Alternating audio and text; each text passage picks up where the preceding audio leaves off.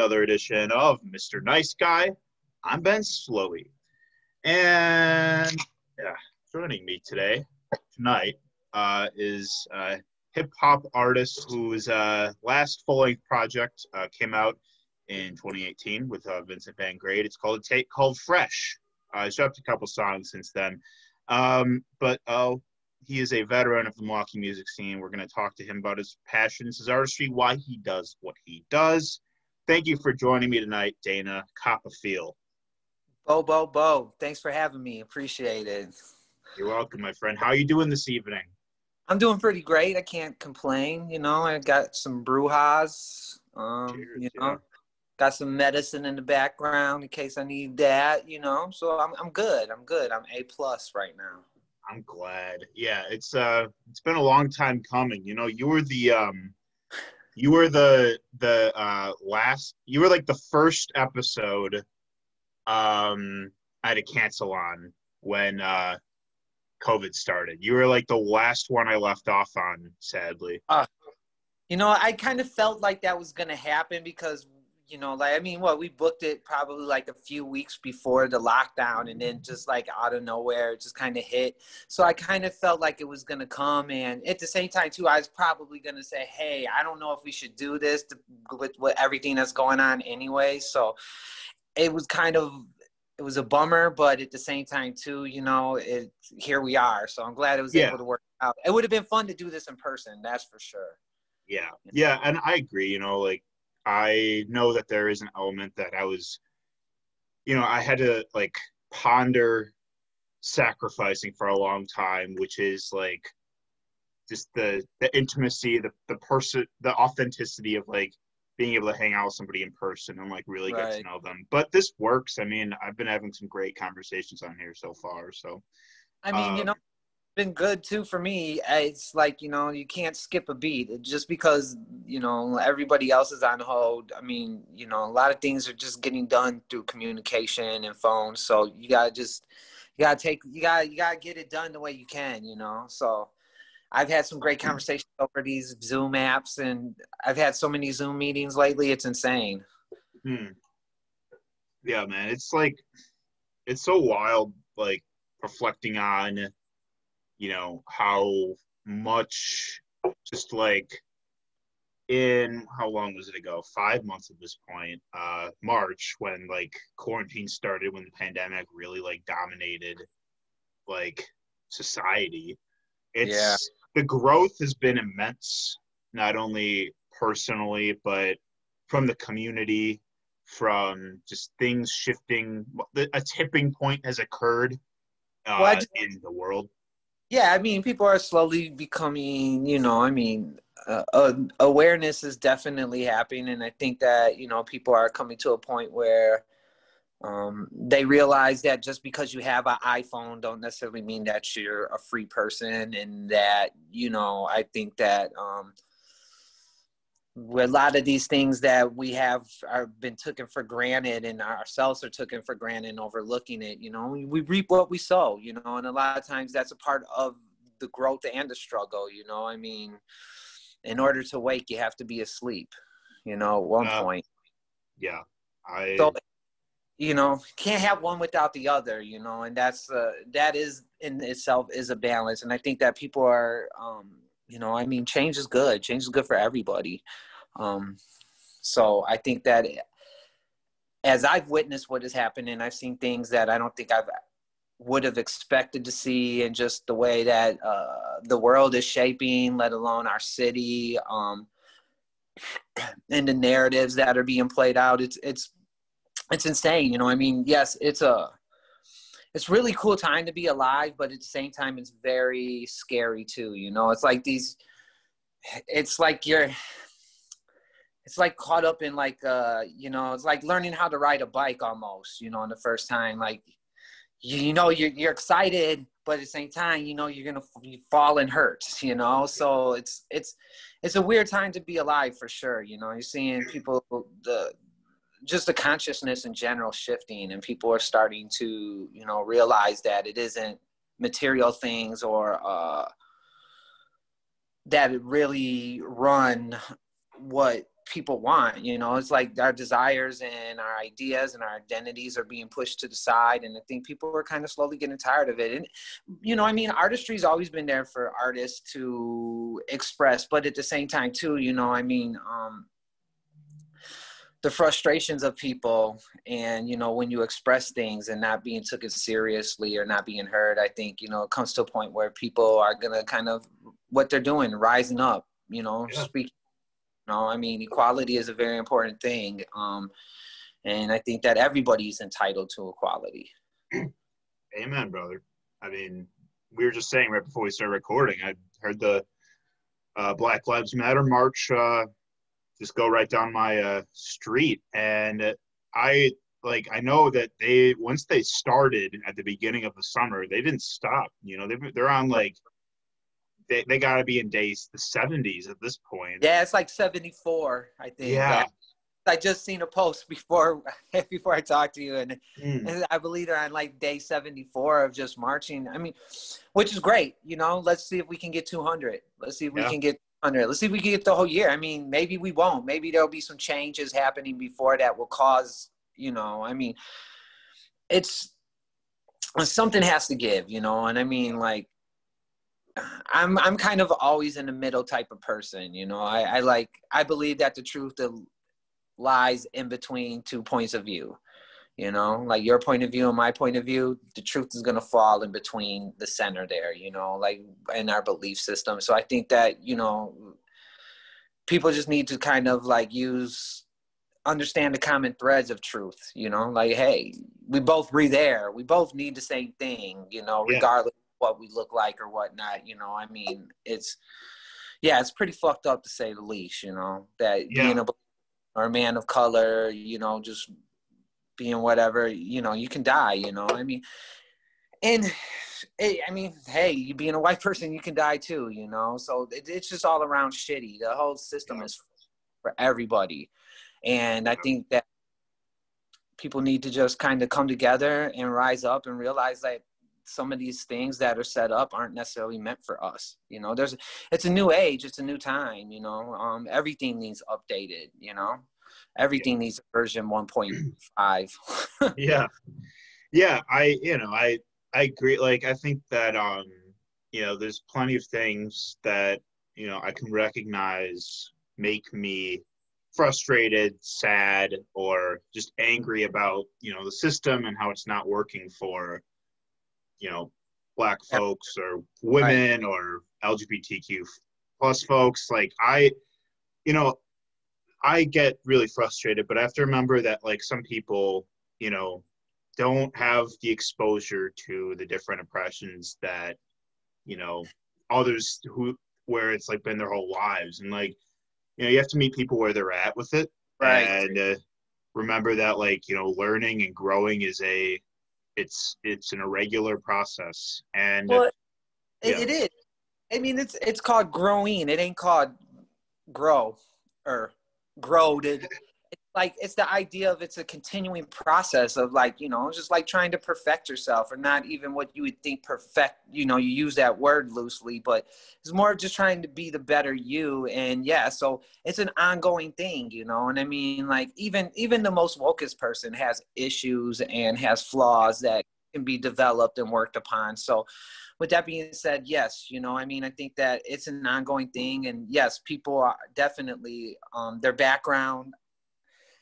I mean, you have people that have never grown up around black you know, have never experienced a lot of things that we've have experienced. I mean, I myself, when I first moved to Milwaukee, um, I went to the High School of the Arts, so I pretty much was like exposed to a lot of different ideas, you know, throughout high school, and was very open minded to. Um, other people's and individualities and what they had with their ideas and how they want to express themselves. So for me, I never really had issues with that. You know, I mean, none of that really bothers me. I think that, you know, people deserve to have the right to really express who they are. You know, I think the big thing is like, we also have to keep in mind though, um, important is, you know, not having our beliefs infringe on other people's beliefs. Yeah. will, you know, like the idea of the will, like even if you read the Bible, you know, the one thing God will not do is infringe on your free will. He gave it to you for a purpose. So when you see these pro lifers or Christian people holding up signs, here they're infringing on the one thing that their God said that he wouldn't do, you know? Right. So you, you got to really kind of keep these things in perspective, you know? Yeah, right. I, and that's a whole different conversation we will go into another day. But yeah, sure. we started off the, here. yeah, yeah, yeah. But but I mean, it, it comes with it comes with the times, so you know it's necessary discourse. But anyway, so you got to talk about it. You got to see where people are right. at and get the situation and see where people's minds are. You know, I yeah. mean, I'm I myself, I moved out to where I moved out here in Fort, and I really thought I was moving into like a big Trump country and you know anti-masks and all that but it's really not like that out here you know? It's way blew my perspective you know? Everywhere i go people are wearing masks uh you know? I, I see a lot of uh biden signs out here anti-trump signs which is kind of crazy. I wouldn't even really expect that. So that you know here here i am i'm learning something you know? Totally yeah i mean yeah like if your mom people got to remember that you know? There's just because someone doesn't live in this city doesn't mean they're not politically or socially aware. I mean, you'll right. find in the places closest to the big city can be some of the most conservative, like the immediate suburbs, you know, right. like so like yeah, you drive ten minutes north and you're in Whitefish Bay, and I've seen plenty of Trump Pence signs up there, but yeah, you um, that. what's it, what's you say? I said, and you wouldn't even really think that from Whitefish yeah. Bay. Huh? Well, maybe, maybe, maybe not. I don't know. I'm surprised. I'm surprised by people constantly. So you know, I'm not political, religious, or any of that. I just, you know, I mean, your belief is your belief. If you believe Zeus is your god, I can dig it. You know. Right. Yeah. As long as your God doesn't uh, take rights away from people, then I'm right. God. Right. So. Right. Yeah. So, I'm glad that um yeah no I'm glad that like you know the, the the the hiatus from the show was necessary because I feel like a completely different person than I was in March. So um so you know so here we are and yeah. I'm definitely a different person than I was uh, during that in March too. So I'm glad, like, we're I'm in a mind for a lot better mind frame right now. You know, yeah. where I was in Milwaukee during the last few months, I've been very, very in a bad mentally place, you know. Um, yeah. And this is like the first since moving out here is like the first time I've actually felt like I could breathe. I have space. Like you know, like social distancing isn't a task where I'm at. I right. know people in this whole town. You know, only 1,200 people live here in this town. So I'm like, ah, it just feels good. You know, it feels like I have space. Dude, that's so funny you say that because like talking about the social distancing is a task is because like it's like now with with the with the quarantine it's like you know there's no fomo or anything. Like yeah. there's no like worried that you're not that you're missing out on some kind of like you know social gathering or missing out on the constant events and stuff. But because i mean yeah like i'm kind of kind of like yourself like you know, I'm pretty reclusive. Like I don't I like to just be by myself and my like this is the first time living alone for me and I've been in paradise, my friend. Oh man, it's a good thing, you know. I mean, solitude is great, you know, and definitely can bring perspective. I uh you know, I mean, I've always I grew up, you know, I'm 43 or 2 or some shit. I'm up there. Um yeah but I've always grew up in like a city, you know, very urban lifestyle, very inner city. You know, I mean, I've lived in Rockford, uh, very, you know, in a predominantly black neighborhood. I lived in Madison to go to school. I lived in Milwaukee and predominantly, uh, you know, the South Side, predominantly Latino neighborhoods, and that was a huge perspective for me coming from a predominantly black neighborhood to a predominantly Latino neighborhood. Um, when I first moved up to Milwaukee, I mean I never really had real Mexican food until I moved to Milwaukee. Um, right. And I was like, what, like 14 or something, you know? So it's just, it's, it's solitude is great. Change is good.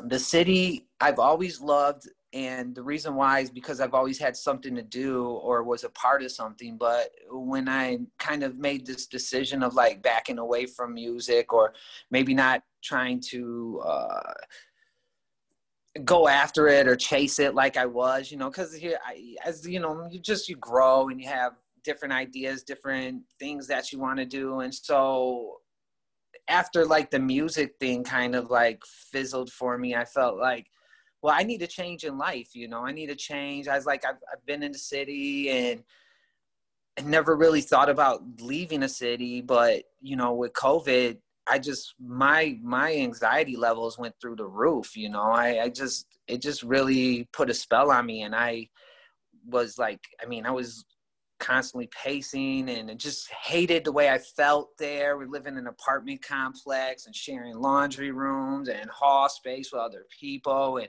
yeah. every day just felt, you know, like a task to just walk out of your own apartment and just to go do something, you know, and my kids, we had a two bedroom apartment. My kids were sharing a room and everybody was just on top of each other. And it was just like, you know, it's just slowly eating at me. And oh man, and coming out here, like, God, the, the air's just everything's different, you know, like it just feels cleaner. Uh, weight has been lifted a little bit.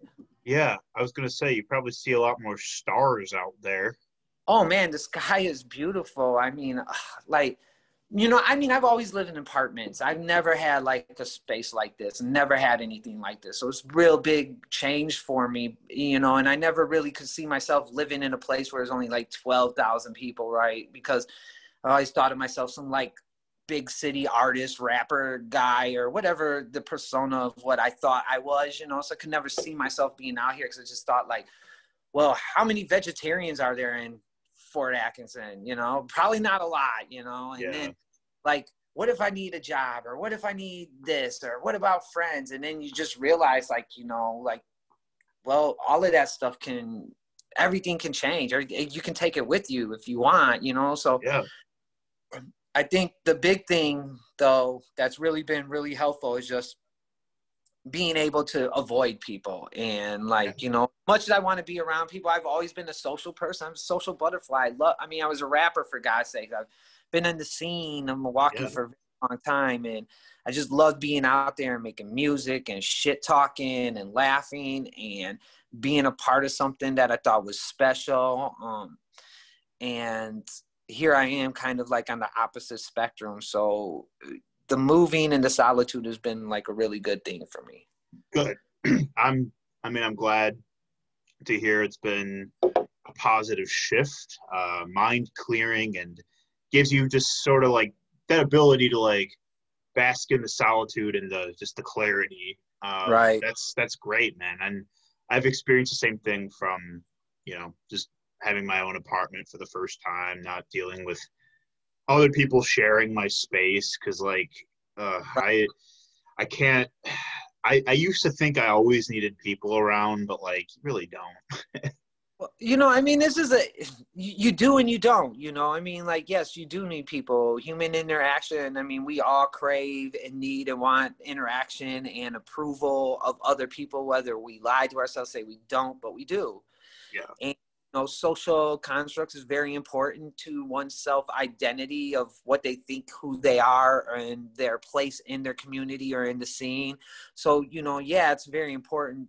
And that was something that I probably struggled with. I've always like, you know, I mean, I was definitely like a, like I said, I'm out. I was out there. I go to every event, any rap show, I'm there uh, for for a very long time, you know. And I just thought that because that's what I have to do, or that's yeah. what my what people expected me to be, you know. And then I realized like, well, I could do more and be something different. I don't necessarily have to, you know. So it, it's definitely a different it's change of pace of like being uh not being so like uh, out there.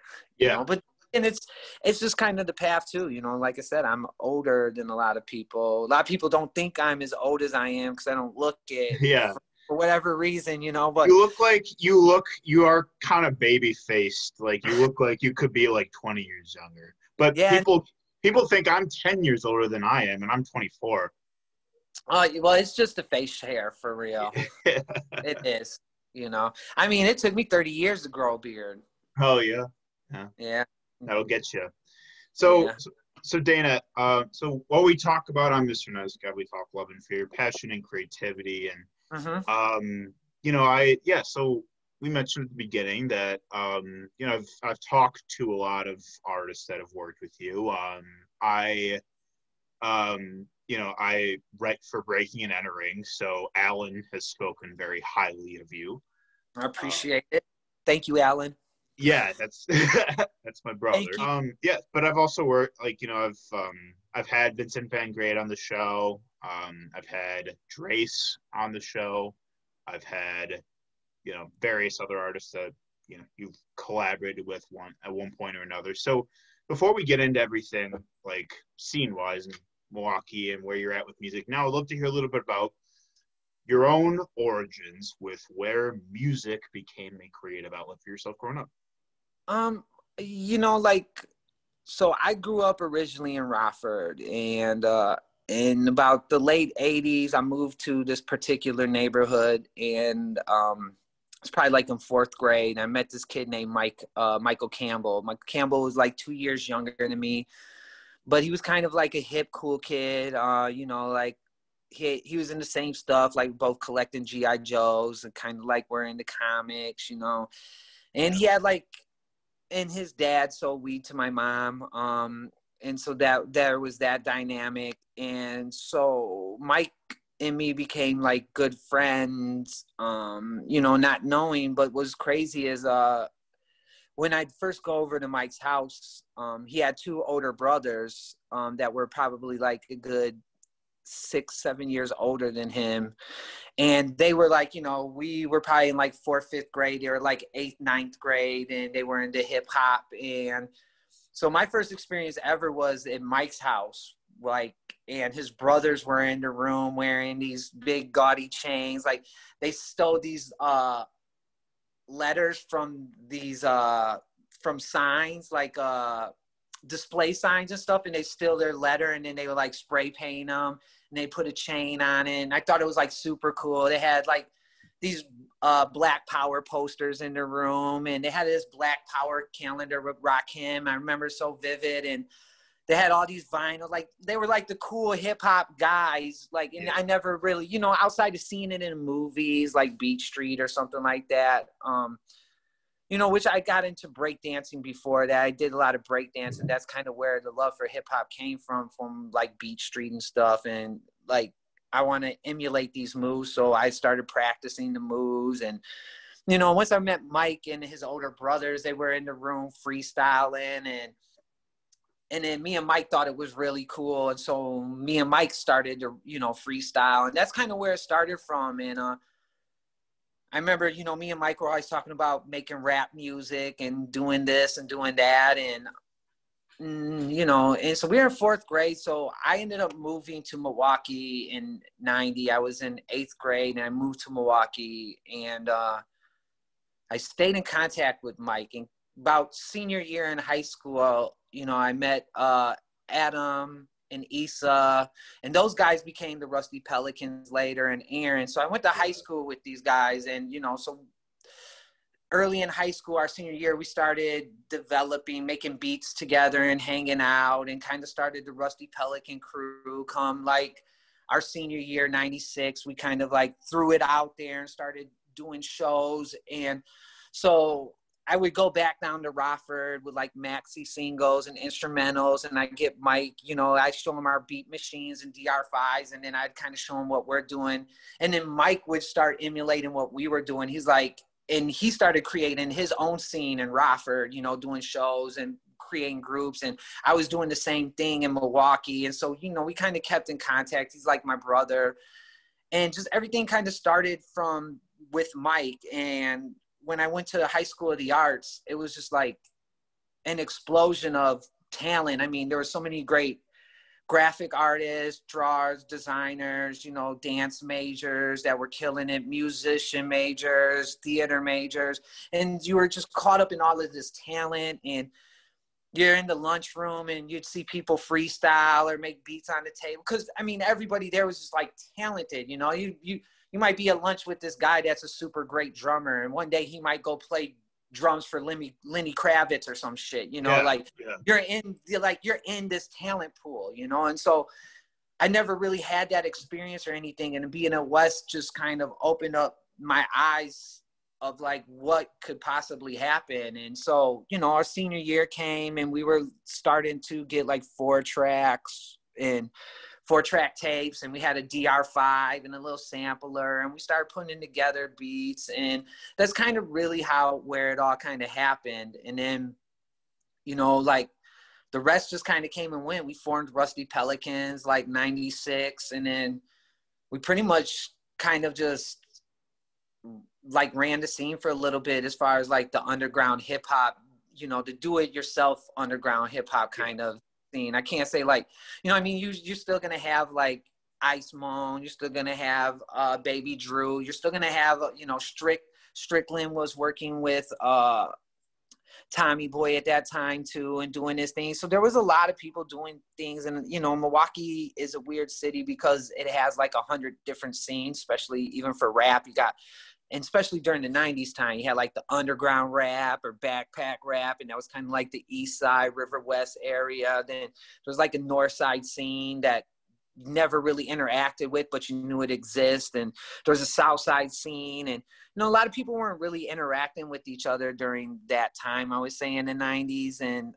but it was a great time. And so like that's kind of where it all started was just kind of making beats with Adam and Issa, linking up with them and freestyling for hours and just kind of figuring it out. And you know, uh, my guy Mike was like a big, big part of that. Just kind of his brothers, just kind of like made us think it was possible for us to do it, you know, and we kind of did, you know. I mean, Mike Mike's won several awards from his city, you know. I mean, he's he's kind of the godfather of his city scene, which is cool because I was really a part of help an instrumental part of him helping develop his thing. So, you know, it, the Milwaukee scene was great. Like the the scene was tough in the '90s because there wasn't like places to gig at, or you know, people didn't really want hip hop in their venue. It was really, you know, I mean, so a lot of times we were playing with like punk bands in the basements, River West, doing like stuff yeah. to, you know, like rocking with a lot of punk bands, skaters, ska bands, and uh, you know, just rocking out basement shows in River West. I mean, that was a lot of our early stuff for the Peas and, you know, Globe East. They were like one of the only places that would do like all ages shows. So we play like with like Three's Company, who was big during that time, and like, uh, you know, et cetera, et cetera. So that's kind of the beginnings.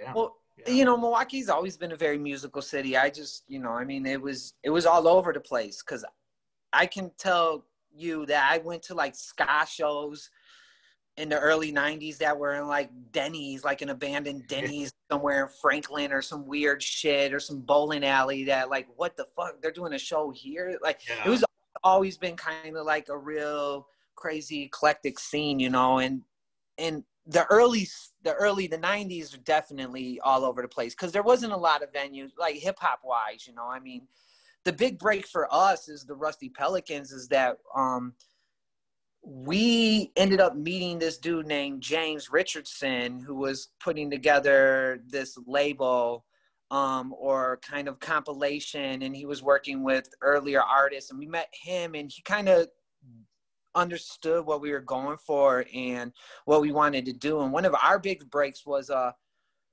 we actually booked the Rave Bar to throw a whole hieroglyphic show, and it was like one of like it was a huge thing for us because we did it all ourselves. We promoted for it.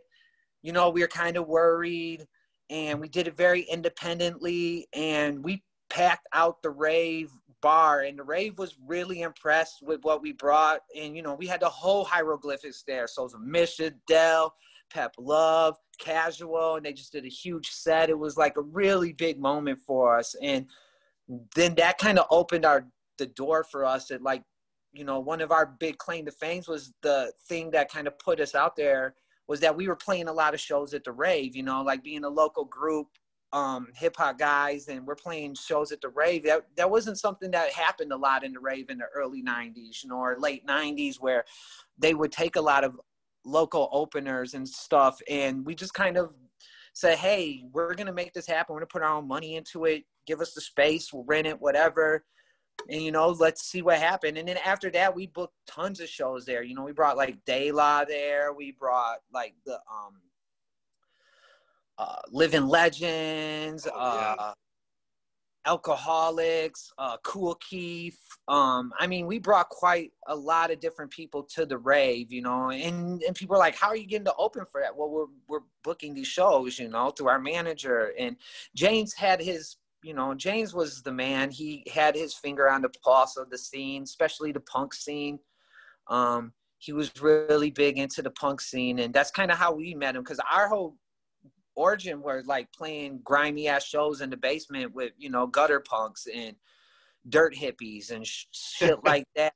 Like that's Riverwest. Yeah, that's no, Riverwest for you. We are like the hip hop kids, and you know, we're we are bringing like people to the shows, and it, it was just a weird time, you know, but it was great, and it was weird because you had so many different pockets, and like I know, like in the '90s, Milwaukee hip hop was just weird because, like I said, there were so many pockets. People weren't playing like venue venues because that wasn't available steadily. You know, I mean, like there's a few venues. You know, once the Globe East closed, that kind of like put the kibosh on the all ages shows, and we were doing that with like the ska kids and stuff like that in the beginning. You know. Yeah, yeah, yeah, for sure. Um, so as the Rusty Peas, did you guys? Um, I imagine you guys toured. Where did it take you guys? Well, I mean, you know, we kind of the Rusty Peas had the Pelicans or the Peas, you know, I mean, the name has changed multiple times. So has the members for the most part. You know, there were some falling outs here and there and, you know, growth. But, you know, the Peas went on to like what? I think one of the biggest breaks for us is we put out a, they put out a 12 inch with um, Atmosphere before Atmosphere was big. They had Imani from Pharcyde on there.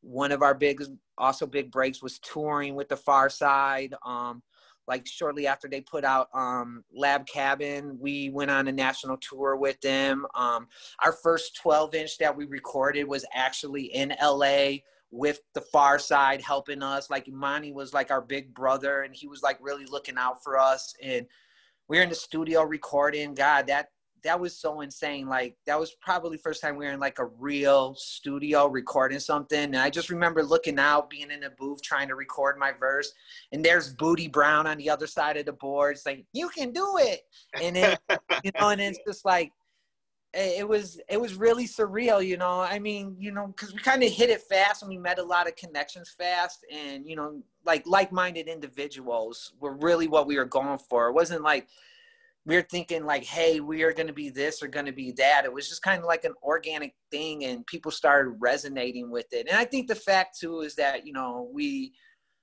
kind of had a broad reach. You know, like Aaron and Issa went to Nicolet. Me and Adam went to West Division. Aaron transferred to our school and then bridged a huge gap. And you know, like we were at all these parties and met so many people and it just kind of was a it's kind of like a, a thing for us where it just kind of just happened. And you know we had a manager who was giving us solid information and we were booking like shows at the rave and bringing in talent and you know like we were investing in ourselves putting out 12 inches and vinyl like you know and a lot of people weren't doing that in the milwaukee scene at that time.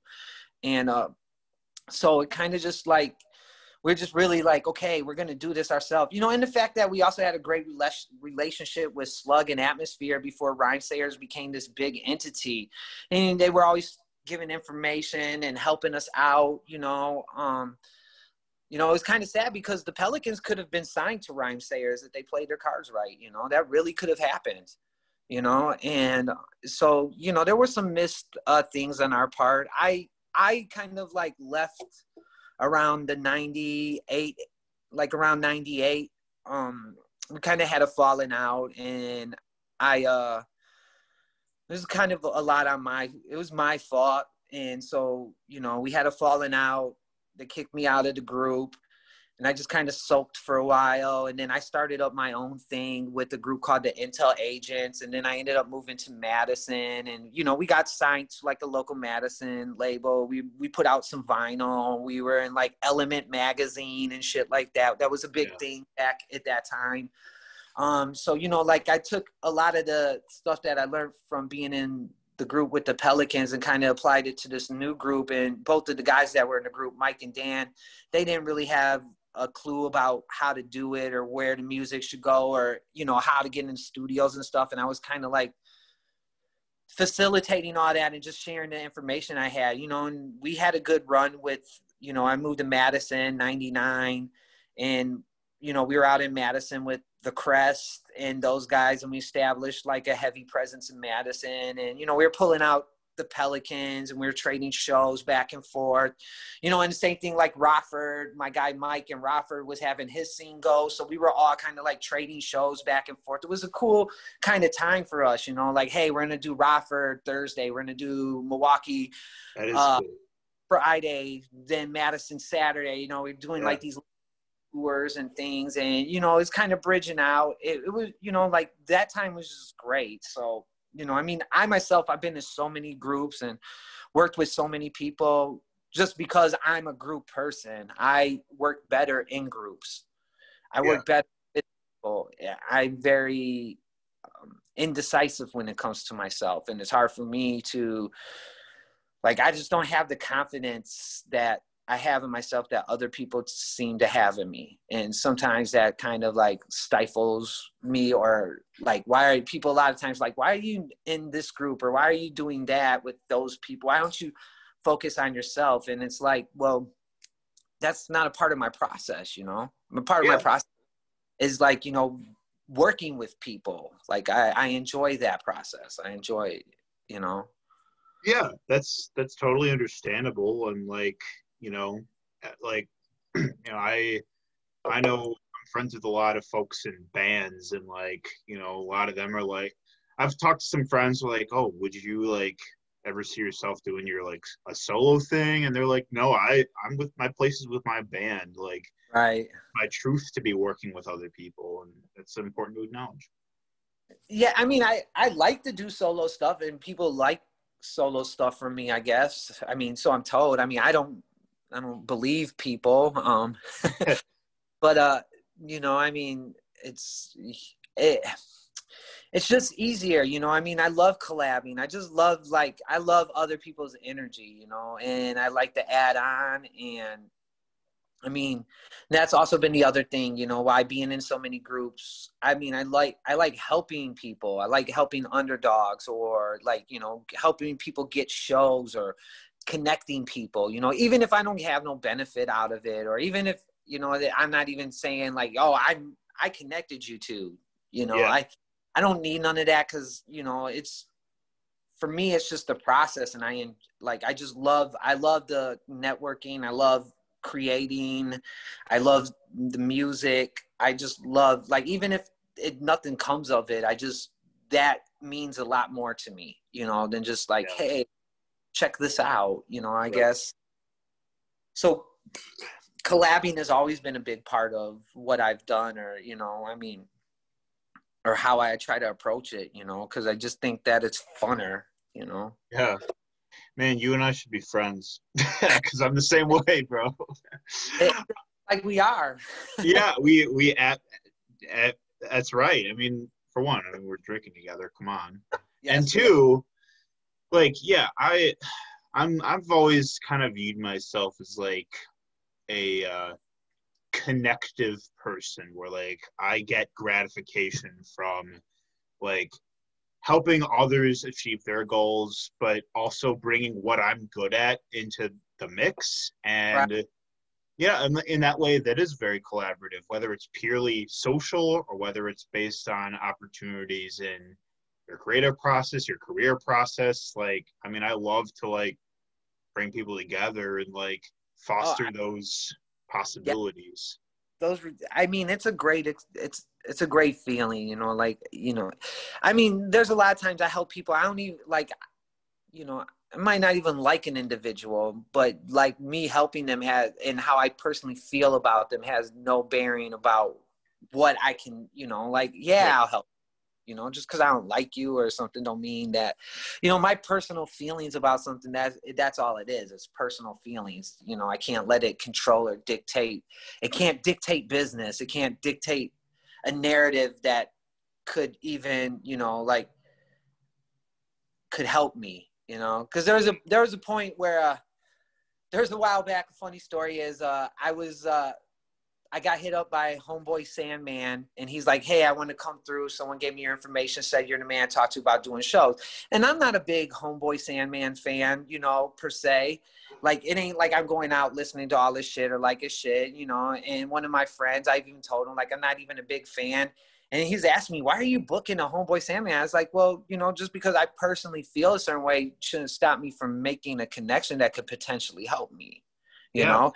And the fact that I'm helping him out, he feels grateful for that. So it's just like, you know, down the line, maybe, maybe he might help me out or something. Who knows? But I'm not going to let this personal feeling dictate, you know, what I'm going to do as yeah. far as how I should help this person or not, you know? Yeah. Like, it just, you know, if it's meant to be, it's meant to be, you know? Yeah, I'm the same way. I mean, with breaking and entering, like big, big thing is like, you know, I'm not, there's some kinds of music that we cover on the site that I've published that I don't care for personally. Like I wouldn't return to this. Like I just, it might not be really right what gets me going, but for all I know, there could be hundreds of others that have been anticipating this release for months. And right that's if I can help, you know, provide a platform to, to other artists that their music or whatever the, it is they're doing connects with other people, like by all means, I'm gonna do it. You know, because yeah. they deserve that. Just because my personal feelings, like, you know, who right. am I to say like they shouldn't get coverage? I, right? No, no, exactly. My, I just have one rule. You know, you you just have to be you have to already be invested in yourself you have to you know if you're coming to me for a handout i'm not going to help you with the handout because if you're not doing it for yourself then you don't need me you need me to do everything and i don't i don't want to do everything you know like i just want i want to be able to get you to talk to the person you need to talk to yeah because i have the experience and i might know that person yeah but i'm not like I'm not gonna do everything for you. I'm not gonna book the show for you. I'm not gonna like, you know, like you gotta, you have to take, you have to empower yourself too. Yeah. At the same time. So that's my biggest rule. Like if you're investing in yourself and you're taking your craft real and like you're really trying to do something with it and you're invested in that, yes, I want to help you do that because, you know, like if you know, because to me, I always invest in my craft. I always approach it like this is a real thing. This is something that I means a lot to me and it is not a joke to me and I'm not trying to make it funny and I don't like people who like you know I don't like other rappers who think it's a funny thing or a jokey thing you know like this means a lot. I've put thousands of dollars into trying to rap you know? Sounds yeah. stupid right? You know? Where other people are trying to make thousands of dollars you know? And so my perspective is just like you know if you're not investing in yourself how why would you want me to invest in you? Right. Yeah exactly. Like i mean i may have fun with this podcast but let me tell you i put hundreds of hours right into doing this man and like while i've only like you know i've been doing it for a year and a half now and uh, it's like i don't it's not a fucking joke.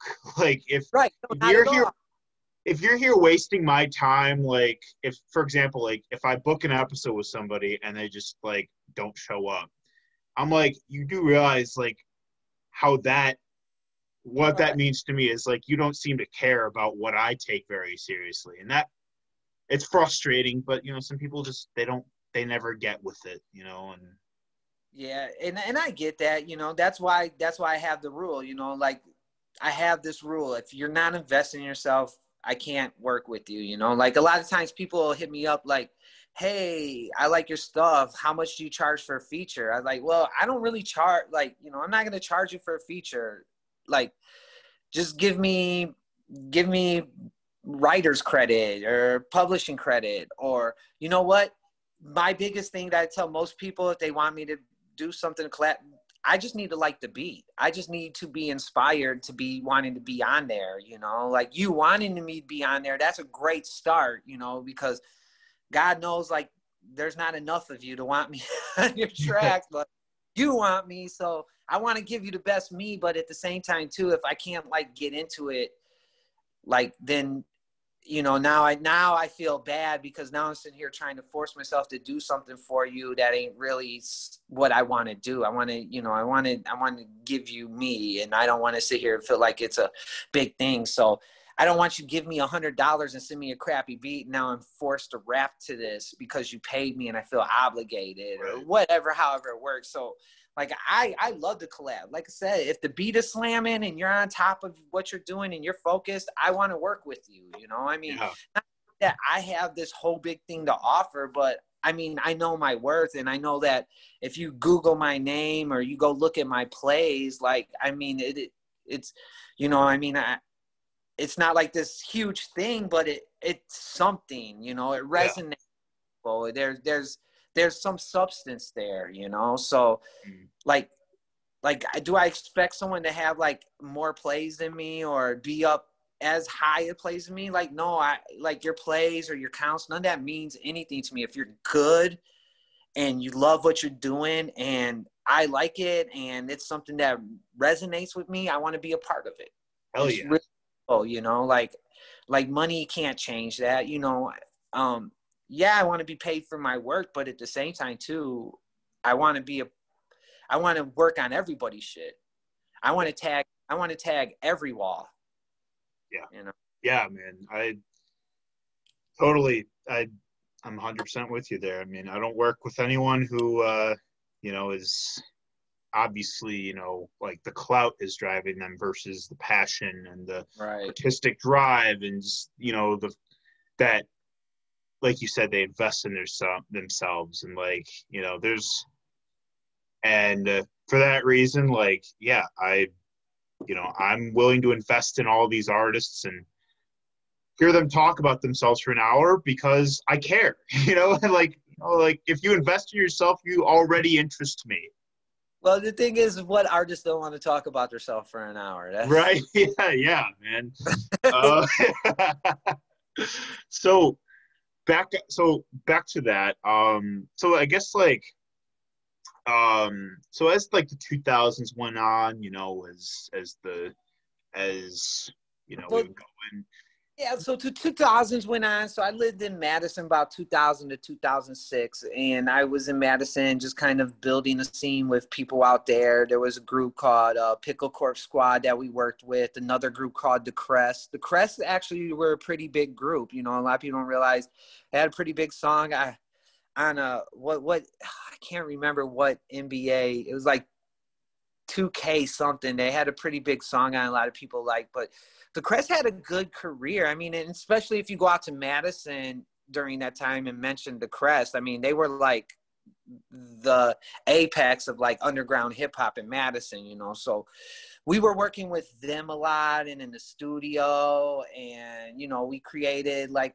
I mean, that was a great time. Uh the Madison time was because it was like outside of Milwaukee and you know, Milwaukee had their thing going and I could like watch it from like the top of the building. I was like Batman kind of watching over Milwaukee kind of, you know, and seeing how it was changing and growing and let alone I was in another city trying to uh captivate or well not captivate but um grow something that where we could pull people in and out of because madison's like a transplant city. That city changes almost every three years you know as far as how the scene's driven how the music goes what bars are cool. It changes so much because it's a college town. And you know one of the things that like moving to madison because i moved there to go to mmi i wanted to get a recording technology degree so i could you know, me and my friend Mike Virus, who was also an Intel agent at that time, we both moved out there and uh, both went to school for music recording technology.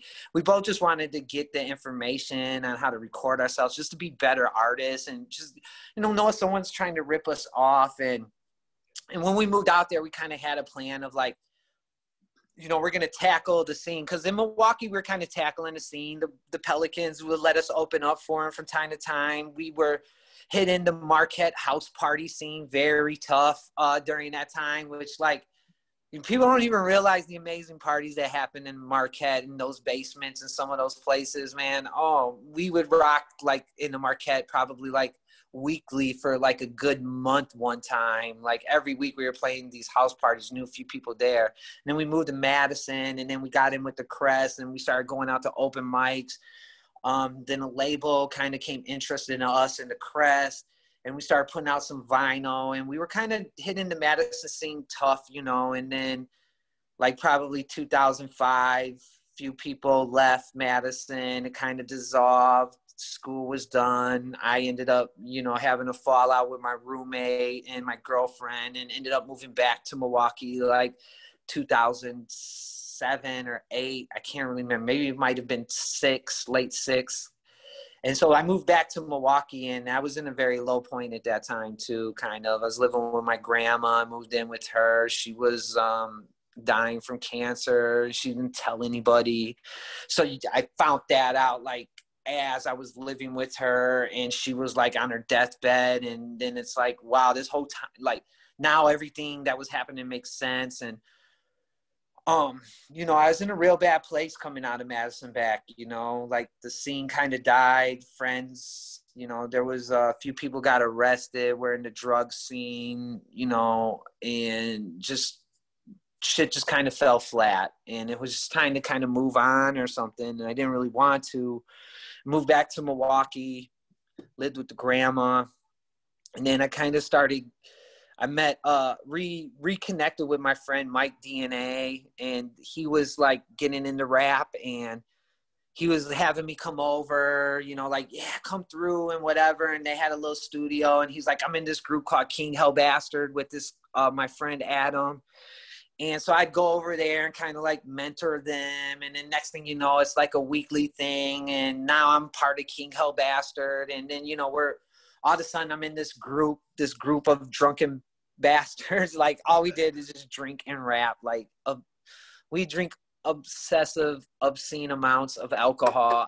I mean, I don't. Well, and coming out of Madison too, Madison was such a drunk city. We drinks like you know. I mean, that's part probably a lot of the downfall in Madison too. Like we would drink heavily a lot, and coming back and getting with Mike and King Hell Bastard, we got into a lot of drinking. But then King Hell Bastard just started resonating in the scene. You know, like I didn't expect much coming from it. I was like, no one's gonna like this name like who's gonna like King Hell Bastard? Like and you know, and I was like, no one's gonna get the reference, you know, like only weird people are into gonzo reporting and like you know, you might catch some typical asshole might seem fearing and loathing in Las Vegas and might think he understands something, but these guys have no idea who Hunter S. Thompson is. And I, you know, my guy, um, Dan Mike DNA, he's such a fucking literary genius, and he's like just like caught in, you know, like references are everything to him, you know, and so it couldn't change his mind about the name. And I was like, all right, fine. And so the name came, and you know, it just started resonating and doing really well, a lot better than I think. You know, we won a few awards. I mean, we won we won like two awards from Milwaukee's radio's first awards. You know, um, video of the year, song of the year, which was crazy for us because we didn't really think that. I mean, we didn't think many people were resonating. Like we were like, like if the Beastie Boys listened to Little Brother and had backpacks or something. You know, that's like what a lot of people like. You know, you know, a lot of people refer to us like golden era hip hop, especially during that time, and it's just always kind of a turn off. You know, like it's just like no, like yeah, just because I like to do this type of like, don't label us. You know, now you're turning people off to what we are doing and uh, but I guess it did a lot better than I expected. And, you know, during that time, we met Dima, who uh, started up Unify Records. And Unify Records, was, yeah, you know Dima. I and do, so yeah. Our friend Elementalist, who was a producer for King Hell's Bastard in its initial stages, introduced us to Dima because we needed a place to record at and stuff, you know. And I was very reluctant because I looked at Dima like, like he just was a gumshoe, wet behind the ear. I don't think he had ideas, but I don't think he knew how to like execute them. And he was just really like, he's very, he was ambitious and kind of like, you know, whimsical, young, drunk college kid. And so I just really wasn't with Dima at first, you know, which was like weird because I was like one of the people who stuck with Dima for a while after like many other groups from Unify Records kind of disband. And so, like King Hell Bastard, we met Dima. We started going to his house like regular and recording. And, you know, Dima became part of the group as a producer. And then we, you know, Unify Records became this thing. And I started working with, you know, like we were doing these shows. So we were meeting all these people like Gambit and A Prime and, um, you know, like meeting uh, Gambit was great because me and him were into like the same thing, and you know, like hip hop was like that gel, and like he was kind of making music but didn't really know how to like get into the studio and whatnot. So we kind of like just started, you know, I started helping him with that somewhat, and he was like I want to make this group like the Milwaukee Wu Tang. And I was like, okay, okay, I'm with it. I was just like, I'm all about being in any group, you know. I was just like I don't want to be the person that's like making all the moves because I kind of do that already with King Hell, and I don't want to like be the business guy. I just want to show up and rap. That's all because I don't get to do that. You know, I don't just get to show up and rap. I, I'm I'm the everything. I'm gonna do the art. I'm gonna do the fucking. Yeah. You know, I'm gonna tell them where the break goes. I'm gonna be at the mastering session. I'm gonna be at every part of it. You know, from the root to the toot. Um, and uh, so House of Vim came on board to unify, you know, and the House of M had a great impact off of like one album. And then huge fallouts there, you know, King Hell Bastard, just everybody was getting kind of old and, you know, like we had some great tours. Like, I mean, we toured the whole United States uh, a few times. I mean, the first tour I put together with my friend Dope Knife out in Savannah he had a collective called Dope Sandwich, and it was with my friend Tanner. Me and Tanner went to MMI together. Tanner moved out to Savannah, started up his own collective. We linked back up, and then so we started like they had their traction in the South and like Atlanta, and they had places, we had places. So we started booking shows together and making these tours together, which were awesome, you know, and the first tour, like I mean, I worked so hard on this first tour, and I ended up breaking my ankle um really bad because uh, I was working at NPS, and we went on this roller skate fucking trip, and I broke my ankle roller skating with a bunch of kids, like really bad. So I was in a cast with my knee bent all the way up to my thigh, and so there was no way I'm gonna sit in the back of a Honda Accord with three other guys in a cast traveling all of these shows trying to rap. So I put together this tour and I couldn't even go on the first tour and so King Hell Bastard kind of developed out of that. House of Vim kind of developed out of there, like B sides and you know, uh, what was it called back in the day before it's called Company Brewing? It was called uh, Stonefly. Yeah, Stonefly. So Stonefly was, you know, a big thing where we'd link up and do shows out of there. Um, and you know, like we'd meet up at Dima's house a lot, um, the Royalton and you know we'd have meetings and just we'd bring in groups and just try to help people. So that's kind of like what happened from like the early 2000s was a lot of like un building unify king hell bastard house of m getting into videos you know trying to really advance and advance our music and put it onto a different level you know like learning how to get on blogs and making release press releases and stuff like that. That's kind of like what was happening uh, a lot in like the 2008s to about the 2012s. Oh, yeah, for sure. Um, yeah, uh, love the White Russian. He's a, he's a good dude.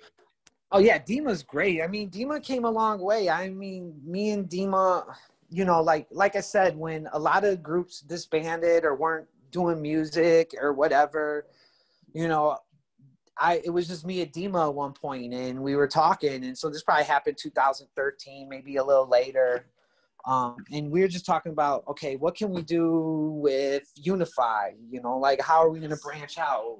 What you know, we need different talent and whatnot. And then it came to us by having a conversation about speakeasy and we had conversation about speakeasy um, and bringing him on to the label and you know um, seeing what would happen because he had like a, some momentum and me and him were kind of like-minded and we had like a studio session where we really meshed really well and i liked what we did with this song you know and so you know me and dima talked and it came to a point where we brought in you know speak and to unify and then it came to a point where well why why don't we just work together? You know like let's consolidate our resources and let's see if we can really make something happen you know instead of just kind of you know and speak never worked in a group per se but i've always been like a group person as i mentioned earlier. So it's just we started working together and you know like so that kind of happened out of there. This is like this whole evolving of unify you know and then so me and him worked on a few records. I mean, we we did well. I mean, we got on MTV and whatnot. But I mean, even before that, like you know, I think one of the big things was when Dima did the Action Bronson and Riff Raff idea. You know, that was huge. Yeah. Um, I wish we would have captivated off of more off of that. Just you know, kind of just launched kind of went more heavier because like it was a great song it did well but it the follow-up is always the most important thing. And a lot of times people don't realize that. People get caught up in what's happening now in the moment but the follow-up is like the most important thing you know and so i think the action bronson and riff raff thing was great but then at that point, we are just like a lot of dead space. And then it was like, okay, let's work with Speak. Let's, you know, and which did well. Cause like I said, I mean, our stuff landed on like MTV. We got, I mean, Huff, Huffington Post, uh, Herb Magazine. I mean, a lot of people were covering what we were doing, which was cool, you know. But at the same time, too, we were investing in ourselves. You know, we had a publicist too at the time, and they were working on getting our shit in blogs and connecting the dots for us. So that was a huge thing. And we were just taking what we were learning from King Hell Bastard and House of M because, you know, throughout that whole time, I was really heavy on Dima about like, no, we need to get publicists. We need to get people that are going to get us placement, to get us this recognition. Like, and that, especially during that time, because that was like pretty much the birth of blogging and the birth of like you know the music reviewing or artist blogs or song review type of things that was a big thing you know? So landing in certain blogs was kind of important especially for google searching you know? Um and so these were like the in like insights that we were kind of taking like hey we need to kind of follow these things. We need to know who's listening to our stuff you know? We need to know where to listen to our stuff um, how you know we need to get better information from the publicists and who they're sending our stuff out you know? I mean like it, it was crazy because i mean we had a lot of uh, a lot of press for us and what we were doing and it was a great run with speak and it kind of like it was like a good resurgence for unify in general you know? I mean dima kind of put a fire under Dima again, you know. I mean, because Unify was like a roller coaster. There'd be these highs and lows, and you know, some people were doing and investing, and some people, I mean, people were investing, but they just weren't resonating, and you know, and it like it was. There's a lot of competition too, especially at Unify. I mean, because you any given day you go over to Dima's house, you don't know who's going to be there trying to record or what they're doing or who's hanging out, you know, who's shit talking. Right, right, right. Yeah. Uh, yeah. You might accidentally hear your friend shit talking about you because you know you walked in, which is all right because it's just you know we're we're in competition and it doesn't hurt, you know.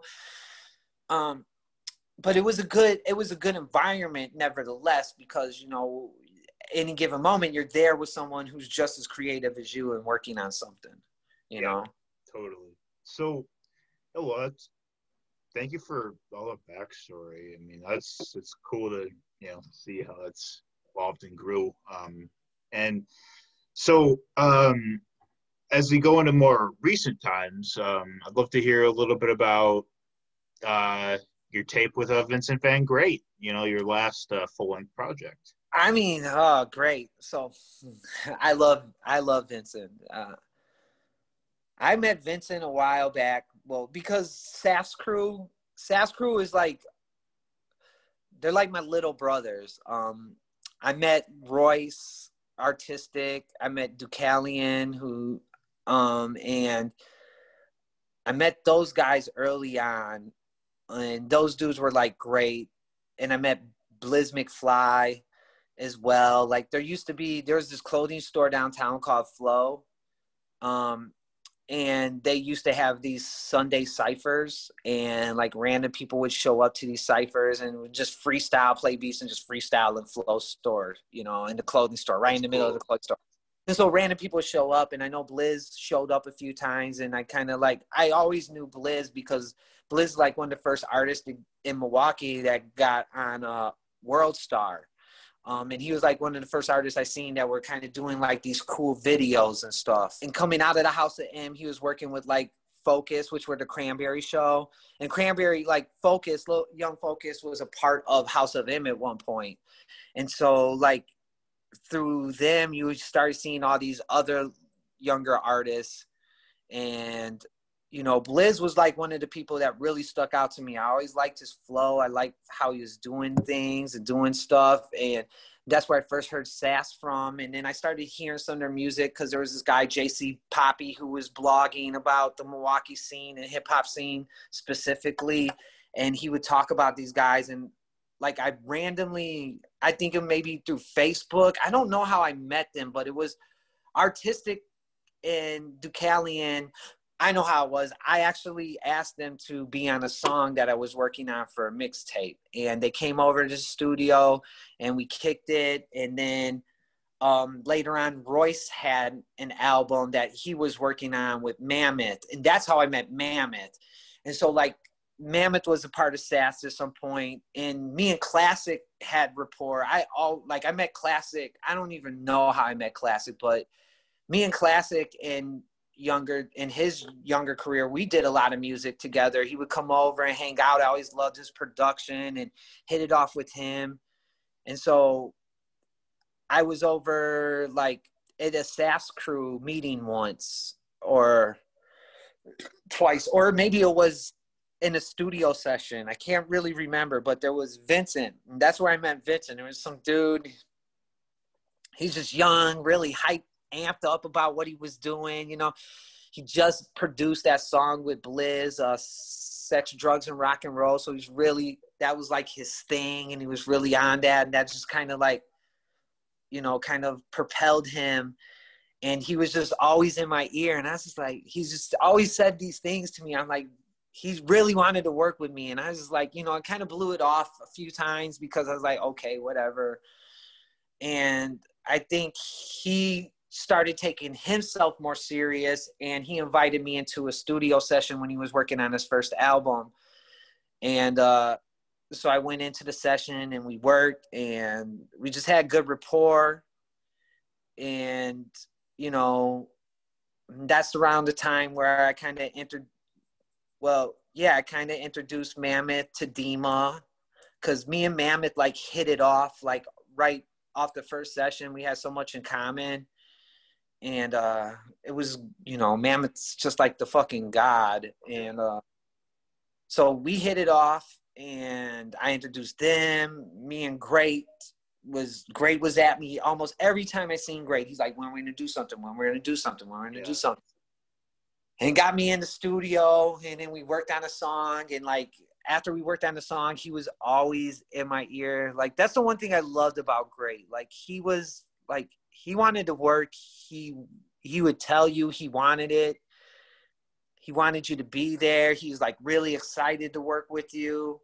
I mean, in the same time too, he was thinking about how he's working on his brand and branching out. And so he like, you know, I mean, he's like me, he likes to collab and work with a lot of people. And uh, you know, and he I introduced him to Dima because I was like, well, I think Great might be a good situation for Unify. And, you know, at that point, it came to a point where Great was just always asking me to do more and do more. And I was just like, well, like, let's just do, you know, we were both like, well, let's just do something. And so it took us a long time, you know, I mean, we, we probably created like 13, 14 songs for it. And, you know, like, there was like in the beginning, it went quick. We were making all these songs and stuff. And then towards the middle of it, I was getting insecure about my ability or, being old and rapping and you know i seen all the young guys doing their thing and i just felt like you know might maybe i might get passed over and so i wasn't really excited about it as great was. And then you know i was like fuck it jumped back into it. I mean because it took us about two years to work on the project you know what i mean? Great was like he was great was on it like he was laying his verses he was laying hooks and he was sending me all of this stuff and I was really procrastinating a lot, which he probably don't know. You'll probably watch this interview and get so now he'll be like, Oh, that makes sense. But you know, I, I was really insecure during that time about what was happening, about what I wanted to do, you know, because I think working with Speak, you know, Demo is always pushing us to do something different. And you know working with great was a little different. And i mean i'm just like a backpacker 90s hip-hop type of guy you know and it's like i not really i don't want to trick rap or double time or you know i'm not into mumbles. I'm not i can't rap like the migos. And i don't want to you know and i'm like i'm you know i'm just i, like what i like you know? I just like yeah. doing this particular type of hip-hop you know? And so just working through that time you know and i also wanted to work on a solo. Um, that was like something that was kind of lingering in the back of my mind.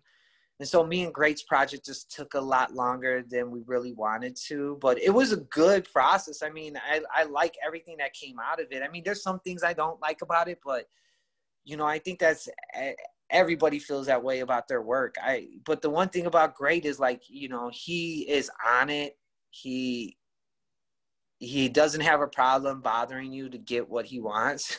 you know, like if he, like I need this, Dana. Uh, all right, all right, we need to make this. You know, I mean, and the other thing too, it was cool watching him grow. I think that he learned some things from me, and you know, it also was inspiring for me because here's this young guy that's like half my age and he really wants to work with me you know he'd always tell me about his uncle like he had an uncle that just according to him, just loves my shit. And he would always come to me and tell me what his uncle was saying and stuff. And it was just like, it just be like motivation to me, you know? So it was, you know, Great knows how to inspire you. He's, he's, you know, I mean, he's a talented guy. Um, and I've really seen Great develop from, you know, like being this producer behind the scene to like, I'm going to be an artist and I'm going to step out into the spotlight, you know, like we first started doing stuff with Ninja Sauce and everything, you know, I mean, just watching him and his drive, it's been cool. It's it's inspiring, you know, cuz I just like I remember being there and like wanting all of those same things and just like, you know, like uh uh driving and driving and driving. Oh, yeah. And it's just good, you know. He's starting, you know, he's resonating where he wants to. He's getting the results he wants to, and you know, like working with him was like it probably helped me out a lot more than I I really realized at the time. Think that you know, I mean, and a lot of the ideas for a lot of the songs were really great ideas. You know, he would just come with the ideas. I mean, he made it easy for me for the most part. But I also think too that he knew I was kind of struggling in that time. So it, you know, and and you know, as yeah, that time was a real struggle time for me for sure. And at the same time too, I think during that time I was working like working on a reunion album with the Rusty Pelicans. Like let's get together and try to do this 20 year reunion thing.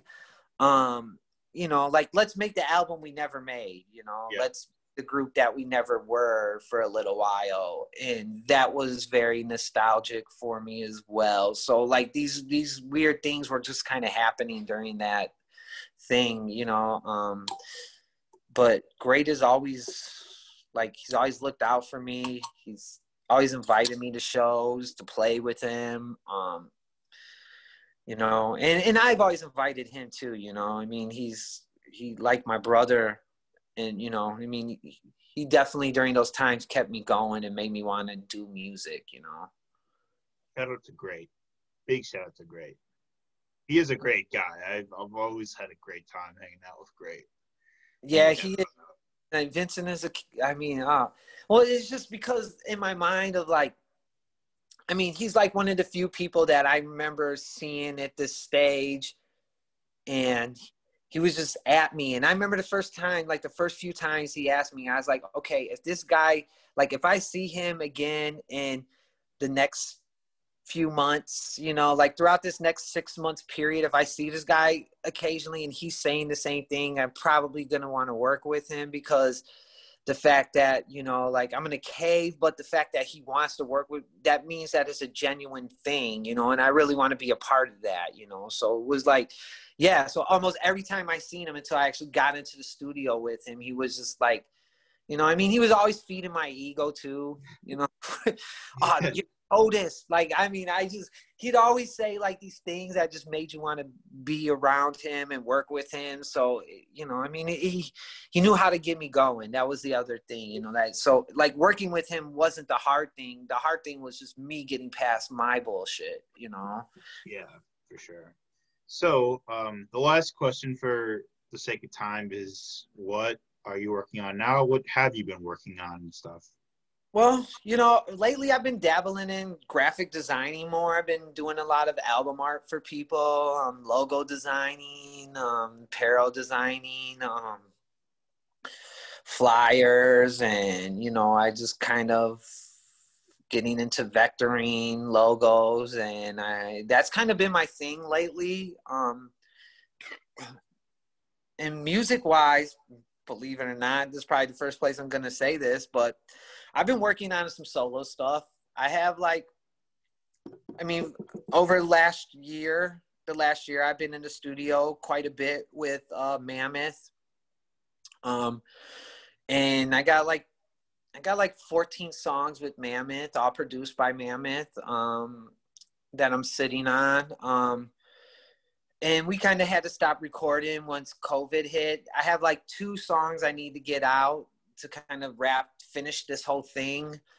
But yeah, I mean, I'm sitting on like 14 songs at the moment, maybe 15. I'm kind of figuring out like it at first it was like, all right, I want to do this project. I, I've always wanted to do a solo project, you know, and I just kind of always never had the time or kind of, you know, now here I am. I'm not working with anyone. I had the time, Mammoth is let me in the studio. So we're banging stuff out. COVID hits, stops. And I was like, yeah, I was really gearing up to kind of put out an album. But I mean, at this point, I think I'm going to turn it into like a two part EP. You know, I'm going to put out like the first seven songs and put out the first, then put out the last seven songs. And, you know, that way it'll give me some time to resonate, see how people, you know, because I just, I, you know, I'm coming to this point where I, I think I'm done you know like i i'm at home i write you know i sit in the garage and put instrumentals on and i write you know but i'm not actively pursuing being in the studio trying to create songs you know. Um but i'm sitting on an ep i'm really happy of and it's it's cool because it's what i wanted. It's not like no outside voices.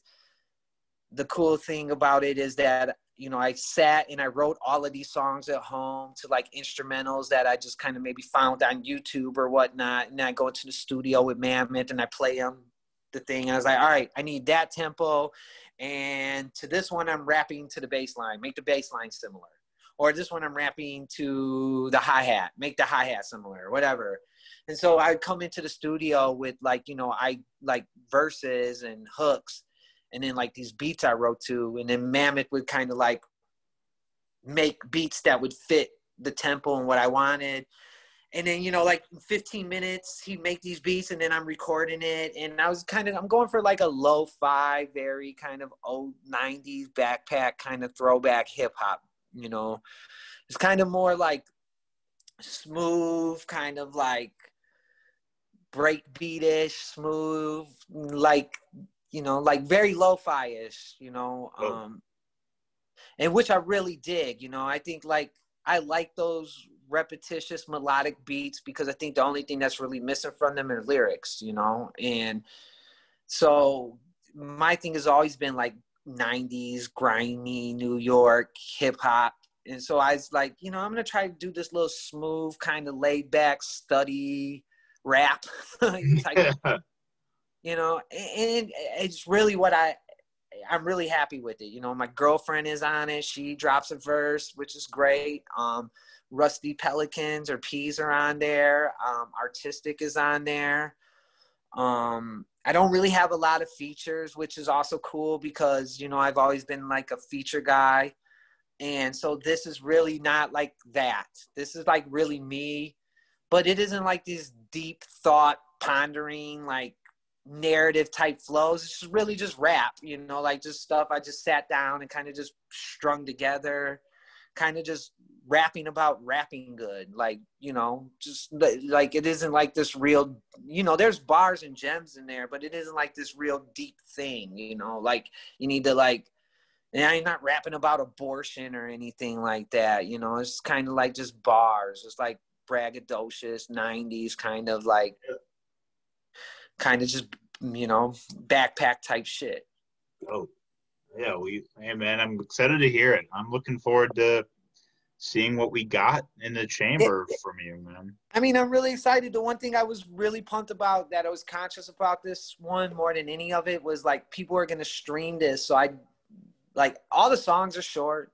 You know, I made them kind of. I wanted them to be like this short kind of Dilla Madlib esque feel, where you listen to it and you're like, I don't know if I like that. Maybe I do. I need to hear it again because it just went so quick, you know. Like everything's like verses, you know. Like I'm not even doing eight bar hooks on some songs, you know. It's like a four bar hook. Just like I just kind of want to just keep it moving, just kind of run, like run from this point to that point, you know. Like really just kind of tap into the essence of like cipher rap kind of freestyling versus type shit. Totally. I am, man. Well, I'm looking forward to it. So, um, as we're running out of time here, it is getting a little late, but uh, Dana Coppafeel, man, it was yeah, man. It's been good to hear from you, hear your whole history, because I mean, you have a career that's spanned several decades, and you know, to see you still out here um, doing the thing, but also dabbling with you know new beginnings is exciting, and uh, yeah, man, we, we can't wait to can't wait to see. right, I, I can't wait to give you guys. You know, I can't wait to deliver something. I mean, you know, Demo always told me he's like, you, you know, because I've always told him like, well, I don't know how much longer I'm gonna rap. He's like, well, that won't matter. He's like, he's like, no matter what you do, you're probably gonna be a part of the scene. You're gonna figure out how to be a part of the scene one way because it's like that's in your DNA. Like no one, like everybody who knows you on some type of level knows that you're like a part of the scene in some form or some way you know? I mean that to be honest there isn't like a milwaukee artist rapper that i haven't been in cahoots with or haven't like um empowered or tried to push them to do something. You know, everyone from Mike Rego to great to classic to, you know, I mean, even newer cats, you know, I mean, there's like people hit me up all the time. I, you know, just the fact that like, here I am. I've had this run, and I, I still get love, and people can still recognize me from that. And it really means a lot to me. You know, it, it's cool. It, it was cool. You know, one of the coolest things, Mike Rego, you know, asking me for advice in certain times in his career, you know, when he was trying to figure things out and being a part of that and watching his growth. And, you know, I've been around to see a lot of people grow and be a part of it. I think, you know, that is an important, more important legacy of just then making the music, you know, because, you know, I like giving advice to people or just kind of helping them to get to help fulfill their dreams.